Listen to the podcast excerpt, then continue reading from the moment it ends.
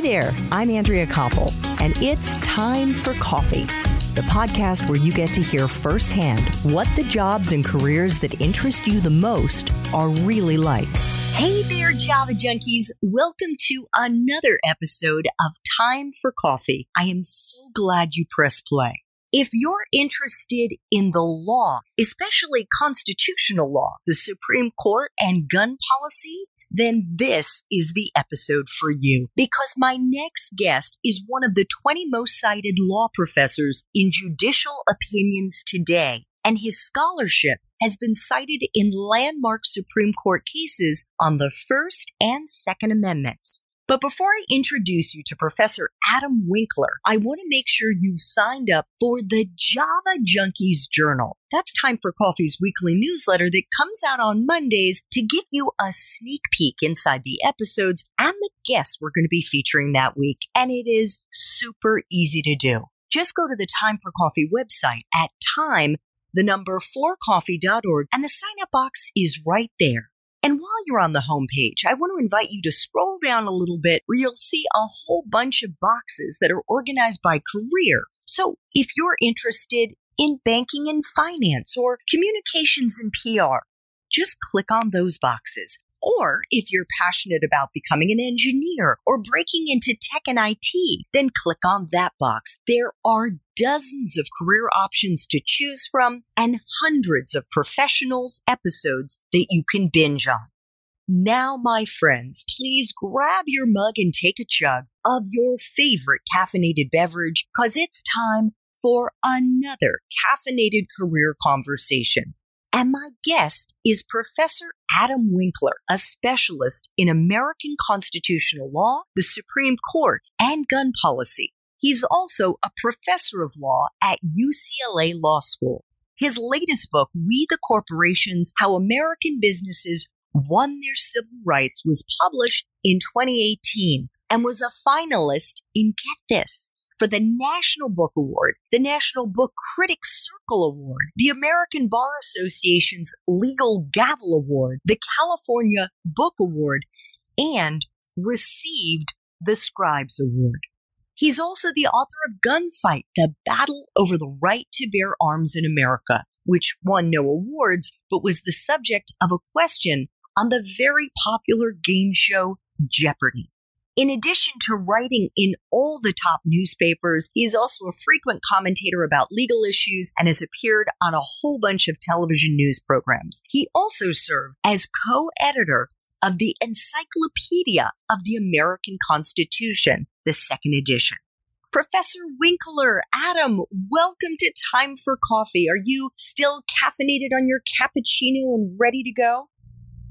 I am, and thank you so much for having me. Well, it is a pleasure to get to speak to you. I can't wait to get into your books. But before we do that, I'd like to start by getting a better idea for our young listeners of what a law professor does on a day to day or on a week by week basis. For example, what courses are you teaching this semester? And, and, I should say it's the fall of 2019. And what's involved in managing your course load? The primary functions of my job really are threefold. A law professor's three main tasks are scholarship, teaching, and service. So let me break those down. Scholarship is the research and writing of scholarship, of scholarly articles or of books generally published in law reviews or by university presses that talk about the law and analyze some particular set of legal problems and come up with creative or innovative solutions or innovative and creative ways of understanding the nature of those problems. Scholarship is really key. If anyone wants to be a tenure track law professor at you know, research university today. And second is teaching. Some people think that as a professor, the primary thing you do is teach. But in fact, at UCLA, as most research universities, we want to promote research as our main goal. And so teaching is an important part of what I do, but it's in some ways secondary to my scholarship. We sometimes say that someone who is a mediocre teacher but a great scholar will stick around, but someone who's a bad scholar and a great teacher probably won't last long. You have to be a good scholar. So teaching is nonetheless still an important part of my job. I teach classes. You asked me about the semester. Any given year, I'll teach four or five classes at the law school and divided up uh, between a couple of semesters. And then the third thing that I do is service. Any uh, the law school needs to be run, right? It's an institution that has organizational needs, and we rely on the law professors to do a lot of those organizational things. So I serve on governance committees at the law school, for instance, to do, try to identify new and promising people to hire, or a committee to review applicants for admission to the law school, or a committee that helps our students get clerkships or jobs. So the three primary functions of a law professor, as I said, scholarship, teaching, and service to the university. What's your favorite part? Well, I love to do scholarship, but that can also be kind of isolating because so much of the scholarship that you do is very much sitting in a room alone with a computer, writing and rewriting and editing and thinking and reading. And I like that part, but it can be isolating. There's nothing better in my job than those moments when I'm in the classroom teaching students and they have that kind of aha moment where something that was unclear becomes clear and they kind of get a new understanding about how the law works. That's always a much more promising moment because there's that instantaneous award that you get from a student who has connected with you and learned from you. So, how would you describe your teaching style? And I ask this especially for young listeners who may want to become law professors one day or teach the law in some way or another. Well, I think my teaching style really has developed over the years. I think when I first started teaching, I was a little insecure in the classroom. And I think as a result, I was a little bit more defensive of my position as a professor and as my position as an expert in the class. And so I tended to be maybe a little bit more domineering in the classroom than I might be today. Today, I'm much more confident and comfortable in my role as a law professor. And I think my teaching style is designed to really welcome the students, open up the discussion for the students to be engaged and be involved, while at the same time providing them with the level of expertise and understanding and depth and sophistication of knowledge on the issues that, of course, the students can't be expected to have. And I'm the only one in the classroom who's who studied constitutional law for 30 years, and be able to be able to bring that knowledge to those students is very rewarding. Thank you so much for sharing the fact that you felt insecure in the classroom when you first started because certainly in my case, now I'm on my fourth career. When I was a journalist, each time I moved into a new role, I felt very insecure, not really as confident as I would later become after I had been on a particular beat for a while. And I never asked for help or identified a mentor that I could go to to get advice. And I can imagine for a professor of any kind, in your case as a law professor, you are taught the law, but you're not taught how to teach. So how did you decide how you wanted to teach and as your teaching evolved, kind of settle into a particular style? It's a great point that you make, and I appreciate your appreciation of my statements of insecurity. To just refer back to that one more time, uh, just this past year, you mentioned that my book, uh, We the Corporations, was a finalist for the National Book Award. And I went to New York where they have this big ceremony, a black tie affair with thousands of people in this big room where they give the awards out.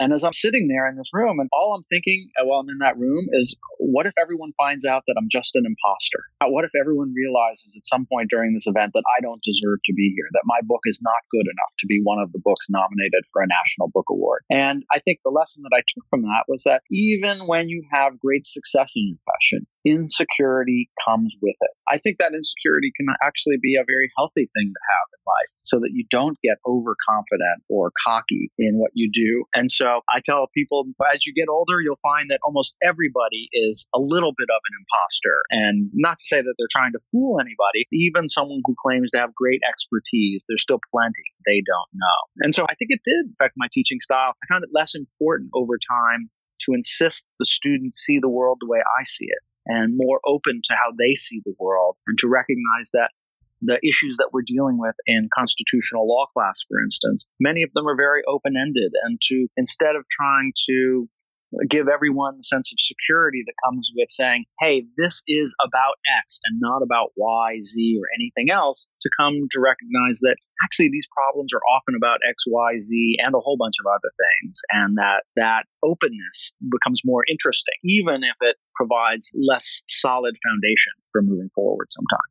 Well, once again, I want to thank you so much for sharing your most recent experience with a sense of insecurity or imposter syndrome. I mean, even in your career, you still have that feeling is just, I think it should be of great comfort to our young listeners because the fact is you can be a 50 year old person and still feel after having decades of experience under your belt that maybe you're not good enough. And I think I have to say that comes with people who tend to be very type A and overachievers. And I hope you don't feel that way. I hope you don't experience that. I myself have experienced it every step of the way in my career. And I have to share this story with you, Adam, and with our young listeners that comes from an interview that I did with the president and publisher of Simon and Schuster Adult Publishing, Jonathan Karp. He shared the best career advice he'd ever gotten came when he was 22. He was a summer intern at the Washington Post and he was interviewing a very creative man by the name of Rupert Holmes, who was working on a musical that was about to premiere on Broadway. He was the composer, he was the lyricist, and he was the book writer of the show. And Jonathan asked Rupert if he was confident about his prospects. And he said, Oh, certainly not. I'm totally faking it. And furthermore, I think everybody is faking it. And the fact is, the musical that he was writing at the time was The Mystery of Edwin Drood. It went on to win four Tony Awards. I share this and I so appreciate your candor, Adam, because I just want our young listeners to understand that all of these feelings are natural and that doesn't mean that somehow or another you're going to be a failure. You won't be. It's going to give you your edge if you feel that way. Well, that's terrific. And I agree. I think actually what I've seen in my career is that it's the people who are the most confident, who think that they are the smartest, they have the best scholarship, they're the best teachers. They tend to be the worst, not the best. That it's important to go forward and have confidence in yourself but you should never go forward and think that you're better than other people or that what you're doing is somehow really, really special that no one else could ever do. A sense of humility is important for success in almost every area of life, I think. My goodness, I just wrote a note to myself about the importance of being humble. So I think that is ex- exactly what you were saying about a sense of humility. Adam, what was it about the Constitution that captivated you, that made you want to specialize in this particular topic? Well, of course, the Constitution deals with so many fundamental issues. I remember I went to law school, not certain that I wanted to be a lawyer, not certainly not with any idea that I wanted to be a law professor, but I went because I thought it was a good place to get a good education. I thought it might open up some doors for me. I was a little lost at but when I was in constitutional law class, I really found myself invigorated. I found myself wanting to learn more. I found myself studying outside of class issues that weren't even assigned in class. I found a passion for it. And what was it about it? I don't know. For me, it was really maybe a mix. Uh, constitutional law is always a mix of our most fundamental values, a little bit of political theory, and a lot of history. And those just tended to be things that really, really attracted me. The idea that I could study constitutional law and come to a better understanding of our most fundamental rights was really attractive. What do you think would surprise our listeners about this document, which, by the way, is what, about 250 years old? So many things would uh, surprise people. I always have my students on the first day of constitutional law class read the Constitution. And when they read it, they're often surprised because we think of the Constitution as primarily about establishing our individual rights. And that's certainly one of the things that the Constitution does. But that part of the Constitution was in some ways almost an afterthought, that the main heart of the Constitution really is about setting up the federal government, about establishing the three different branches of government the executive, the legislature, and the judiciary, and trying to divvy up power between those three branches. And Madison, one of the main writers of the Constitution, believed that you didn't need a Bill of Rights to identify particular liberties that individuals would have, but that liberty would be preserved simply by the balance of powers between the three branches of the government. And so when my students read the Constitution, they're often surprised at how little the Constitution says about the important issues of the day, whether there's a right to health care or whether there's a right to education, whether there's a right to some kind of safety net if you're unemployed and can't afford uh, can't afford food, and the kinds of things that you might include in a modern constitution just simply aren't there in our constitution. And so one of the surprising things that happens with students is they realize how much the constitution needs to be created or constructed by people, judges in particular, rather than being provided to us by the founders 250 years ago.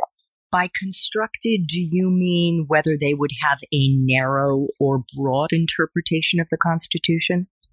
Yes, but also what are particular rights that are protected? You know, almost any right that you can identify beyond freedom of speech and freedom of religion, a lot of the rights that you might want or seek are not rights that are included in the Constitution because it was written so long ago. And so when I say constructed, so much of our modern constitutional law has been created by judges trying to come up with the best understanding of the vague and ambiguous and let's face it, not very many words of the Constitution. Yeah, absolutely. As I said in the introduction, your latest award winning book is entitled We the Corporations How American Businesses Won Their Civil Rights. What is it about, and why did you want to take on this topic? Well, I wanted to take on this topic because it's become such a big issue in American law and American politics. In 2010, the Supreme Court ruled in a case called Citizens United that corporations had the same free speech rights as individuals and could spend unlimited amounts of money on campaign ads. And when that case came down, I knew that was a project that I wanted to get involved with to help people understand why that case had happened and what was the backstory behind it. Not just in terms of the litigation that led to the Supreme Court case, but the 200 years of case law that had gradually extended rights to corporations. When we think of civil rights movements in America, we think about the civil rights movements for racial minorities or for women, for the disabled, for LGBT communities. But corporations have also been pursuing civil rights since the earliest days of America, and in many ways have been more successful than minority groups or women. How is this topic relevant for our young listeners, many of whom are still in college, others of whom are just beginning their careers? Well, I think subject matter of my book, We the Corporations, is very relevant. It's relevant because they're going to grow up into a society in which corporate power is is really immense. That there's a lot of corporate power, and that corporations do have many of the same rights as individuals. How does that affect people? Well, it affects people in a variety of ways. A recent example comes out of a Supreme Court case from two years ago called Masterpiece Cake Shop. This was a case involving a bakery that refused to sell a wedding cake to a same sex couple. So the case wasn't really about the baker, it was really about the bakery his store, his company, that the owner did not want to serve LGBT customers, at least when it came to wedding cakes. And so if you want to understand today why a business might be able to discriminate against you just simply because of your sexual orientation, my book really speaks to that. If you're someone who's really interested in politics and wants to know why it's very difficult for we, the people, to exert our rights and to get laws passed that we want that will help us. Part of the reason is because our political system is, is one in which corporations exert a tremendous amount of influence and power. And as a result, the law often gets skewed to benefit them. Adam, is there a type of person who you would say, if they're listening to this podcast right now, they probably shouldn't pursue the law. And let me clarify.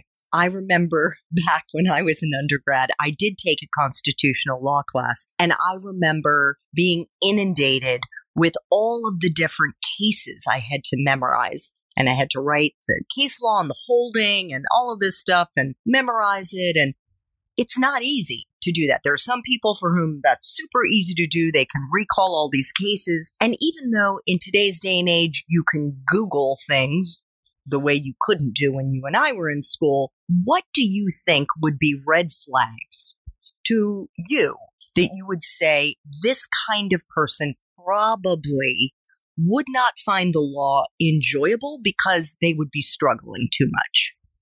As a general, and this probably counts for almost any profession, you know, there are some people out there who don't really want to work very hard. And if you don't, if you're the kind of person who doesn't work very hard, being going to law school is not a good idea because law school is a tremendous amount of work, a tremendous amount, like you say, of memorization, but not just memorization. Really, it's about work effort. And so there are some people who generally don't want to do that kind of work. Some people who don't feel that intellectually they can, they want to have an intellectual job. Some people want to do work, more work with their hands. You know, being a lawyer is, you know, you end the day with very soft hands, as they say, right? No calluses or anything like that. It's really about intellectual rigor and intellectual effort. It takes a lot of time and a lot of energy, but it's energy of the mind, not of the body. Okay, fair enough. So your first book is entitled Gunfight The Battle Over the Right to Bear Arms in America.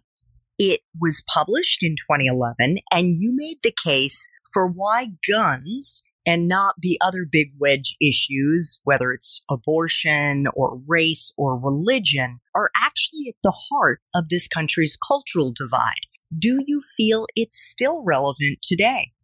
Oh, there's no doubt. The gun debate really has taken off recent years, much more so, much more active debate than we had when I published my book in 2011, for instance, or really at the beginning of a presidential race for 2020. And virtually all the Democratic contenders are taking strong stands in favor of new and sometimes quite broad and innovative forms of gun control. And I think my book, which was designed to show that Americans have a right to bear arms, but also have a long history of regulating that right to pursue public safety, that book remains still relevant. And indeed, although my subsequent book, We the Corporations, was fortunate enough to receive some of those accolades that you mentioned early on, the reporters still call me to interview me about the gun book and gun policy much more often. Isn't that interesting?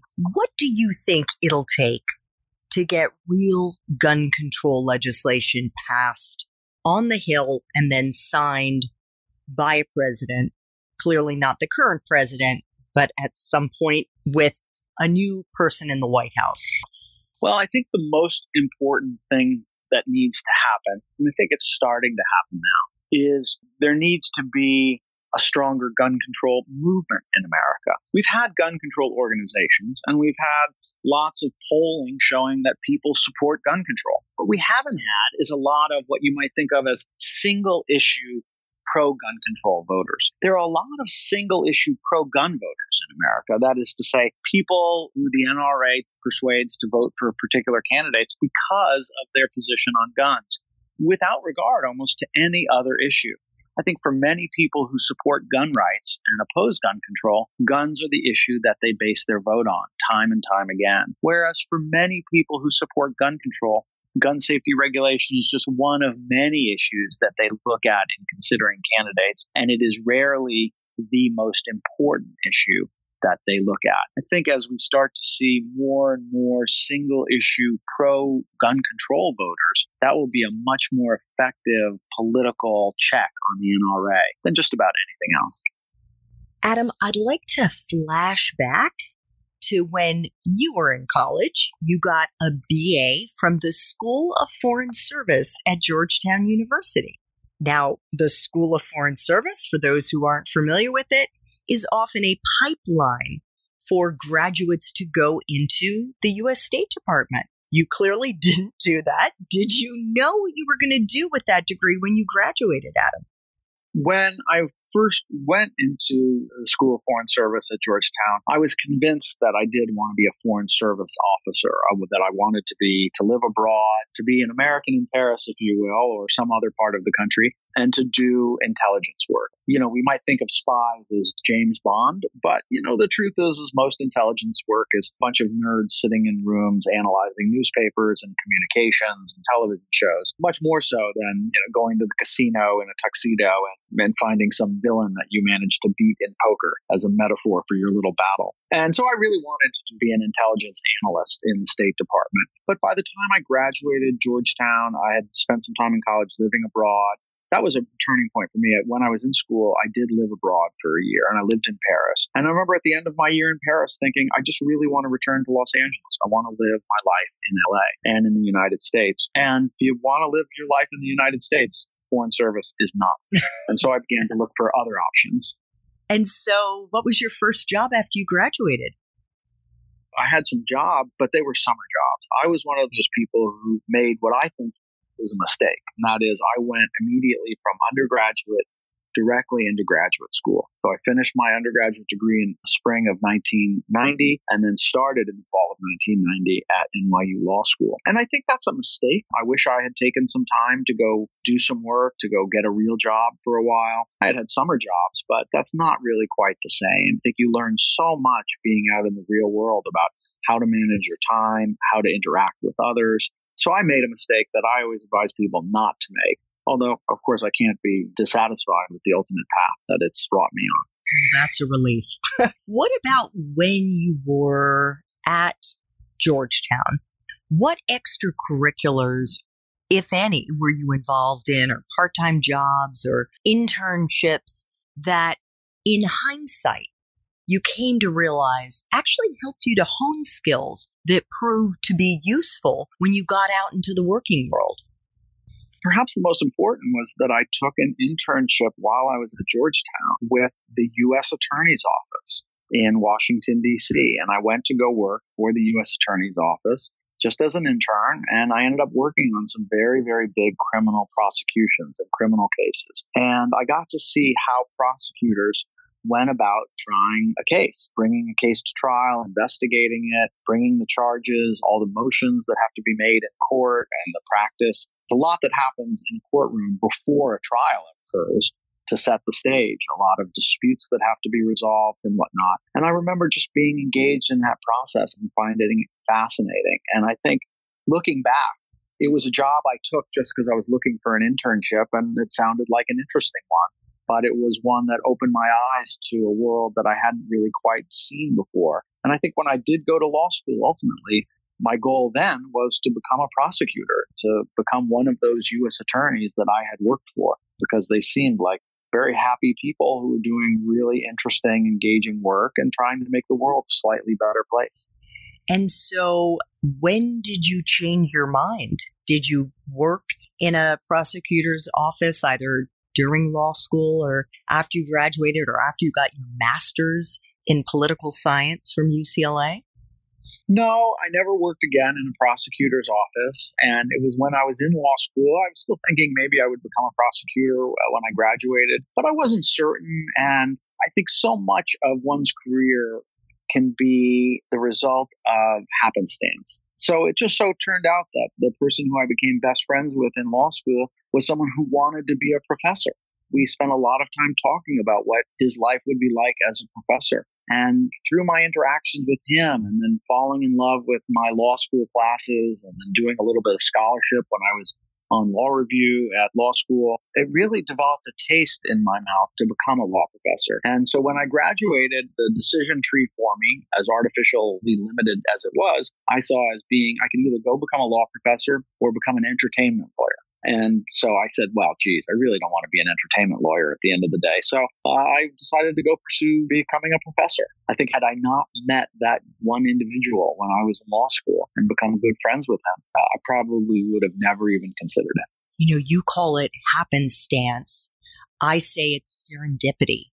And I think that is such an important point, Adam, because it seems really scary when you're in college, probably even when you're in law school or graduate school, when it comes time to like, oh my God, now what am I going to do with my life? And what we don't think about or surface as much with our young people when they're going through it is the idea that there are intangibles that happen.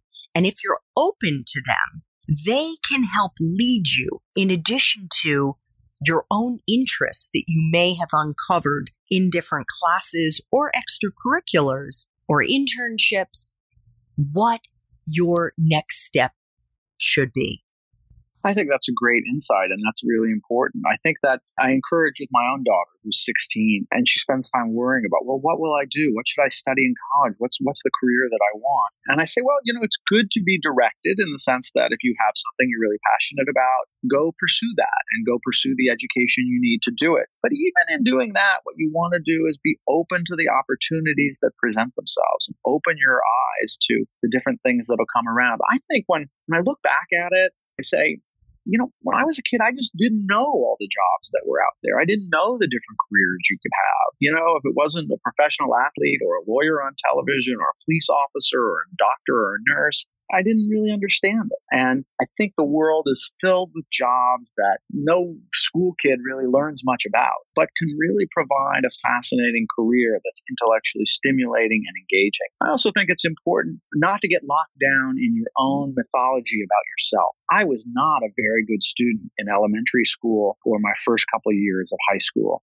I was not interested in school. I didn't find it engaging. If you talk to people who knew me then and said, Hey, Adam Winkler became a professor, some of them would have expressed extreme shock the idea that I ended up where I ended up. And I think that's fair, but I had to overcome that. One of the important things I did was decide I'm not going to let my early definition of myself as someone who's not good at school or in the educational environment limit my opportunities. And so you have to be willing to sort of wipe off your glasses and take a second look at how things are going uh, and even your own mythology. You might think you know yourself, but you may surprise yourself too. Yes. And we evolve. We continue to evolve. And there are those happenstance meetings and things, both good and bad, that happen in our lives that we have no window into until they happen. And I can say a couple of things. One, in my own life, Adam, I too thought I was going to go into the Foreign Service. I studied political science and Chinese and when I graduated, I was supposed to go into the Peace Corps in August of 1985. Something happened. I learned that there had been a number of rapes of American women in Nepal. So I ended up not going. All of a sudden, my whole plan for the next two years was turned upside down. A friend of my parents happened to be visiting very soon thereafter. And he had just come from New York and he said, Oh, there's this woman, Virginia Kamsky, and she only hires young women who speak Chinese. She has a business in China. I said, I'm not interested in business. Parents said, just go interview for the job. So I did. Next thing I know, I'm on a plane flying to Beijing. I lived in Beijing for six months, and it was while I was there that I decided I really wanted to be a journalist because all of my friends were journalists. The second thing I wanted to say is that it is exactly because of your daughter and because of our young listeners and my son, who happens to be 15, that I created time for coffee to expose them to all of these different careers and jobs and life experiences that can help both comfort them, give them ideas, and inspire them as to what they may want to do in the early stages of their life and maybe even later in their life. So I have two final questions, Adam. If you could share a time in your professional life when you really struggled, you may have had difficult colleagues, a challenging supervisor. It may have been circumstantial. You may have been working during difficult economic times in this country. Whatever it was, how did you persevere? And if you could please share a lesson you may have learned in the process. Well, I think one of the incidents that I always remember as a life changing moment was when I was in law school. One of the things you typically do is over the two summers that you're in law school is you go work for a law firm or, or go work in some kind of entry level law job. And I went to go work for a big firm and I was very cocky at the time. I thought, you know, I got this job because I'm getting great grades and I go to a good school and I'm near the top of my class and, and this these people at this job will really want me. And I didn't work that hard that summer. I kind of took it for granted that I was going to get a job offer from them. And then at the very end of the summer, they called me to say they weren't going to give me a job offer, that I had failed my trial run. And I remember the feeling of shame, of, of just being so humbled by the whole experience. And it really shaped my attitudes about how I should think about life and about going forward. You can't go through life thinking you're God's gift to humanity because you're not. and just because you've had success in one area doesn't guarantee that everyone's going to see the, the, value that you bring or your merits. And ever since that, that one experience, really taught me the importance of when given an opportunity, you got to work really hard and you got to act like you, you think you're not going to get the job. That the only thing that will win is if you give your 100% best effort. I hadn't done that that summer and I paid for it and I was very embarrassed about it. Every once in a while, by the way, I, I run into the person who did not give me that job, who turned me down because I hadn't done a good enough job. I'm still a little uncomfortable in that situation, but you know, it's very pleasing to me to be able to have found my work ethic, to have found some success later on. But I wouldn't have found that success, I think, had I not had that one lesson of failure. Did you tell that person at any time that, hey, you know, you really taught me an important lesson in my life? Absolutely. You know, it's a good thing to do. It's a good thing to recognize. You know, I'm sure that person is a little bit embarrassed with me because they turned me down. Probably makes that person feel uncomfortable a little bit too. And that's okay. You know, they were doing their job, and the truth was, I was not doing mine. Uh, thank you so much for sharing that story, Adam. And I can tell you in my own life, I remember I was brought back from being a foreign correspondent. I was the CNN Beijing bureau chief in China. And the president of CNN at the time brought me back to the US to be the State Department correspondent. And I thought I walked on water and nothing I could do would be wrong. And within my first year on the job, I remember I got called into or taken out to breakfast by the DC bureau chief for CNN in Washington, DC. And he shocked the hell out of me because basically he said, you know, your contract is coming up and I think we're only going to renew you for six months. And I got very defensive and said, well, maybe I don't want to stay. And I left and realized I had made a terrible mistake. No sooner had I walked out of the restaurant and ended up having to eat crow and had my lawyer call them back and say, no, Andrea is ready to take this on. She's ready to double down. And their feedback to me was super relevant. It was that I wasn't giving enough context in my reporting. And so I spent the next six months reading every book I could get my hands on, doing everything I could to up my game. And they ended up renewing me for another four years. But I learned Adam. I learned just as you did about the importance of not getting too big for your britches and being humble and working your butt off. You know, uh, it's just such an important lesson. And I think it's a, especially for those people who have success. I think that sometimes I get law students who've had nothing but A grades all through their education. They come to law school and they expect that that same success is going to happen and they don't really have to do much to make it happen. And that's just not the way to go about it. Got to really put in your 100% effort all the time and to recognize that you have a lot to learn. And if you take the opportunities that are presented to them, you can succeed, but it's going to take a lot of effort on your part. So, final time for coffee question. If you could go back to college and do it all over again, but based on the wisdom you have now, Adam, what advice would you give yourself? I would work harder in college and spend less time socializing and drinking. Not that I ever became an alcoholic, but I thought that part of what I was supposed to be doing in college was have fun. And you want to have a little bit of fun, but I would have worked harder in college. I would have developed closer relationships with mentors. I think I came out of college and my professors didn't really know me very well. And I think that was a, a missed opportunity because I, I didn't learn what they had to teach me beyond the course material. And so I would tell young people go to college, work really hard, spend less time thinking about your social life and things that when you're young you tend to emphasize, and more time developing relationships with professors and importantly, with the people who are around you. You know, I think one of the things that most people need in life, maybe less so if you become a law professor, but most people need a network of people while networking sometimes has a bad connotation, I think it's really an important thing for young people to have a broad network of people who know them, who like them, who can give them jobs or a business in the future or advice and education and use the opportunity in college to try to build up that network, to meet as many people as you can meet, to develop relationships with those people. I think you'll learn a lot more and a lot more opportunities will come your way than if you do like I did, which was, you know, hang out with five or six people week in and week out know, without really sort of uh, broadening my horizons to meet more professors, develop more relationships, and meet more people, develop more relationships. Well, you and me both.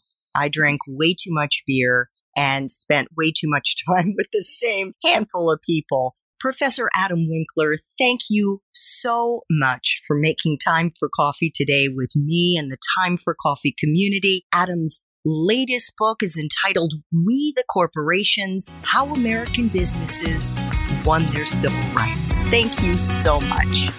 Thanks again for having me. It was a real pleasure. Thanks so much for listening to Time for Coffee, where the professionals in the jobs that most interest you always have time to grab coffee 24 7, no matter where you live. I have one quick favor to ask you. Remember to rate, review, and subscribe to Time for Coffee. Thanks so much.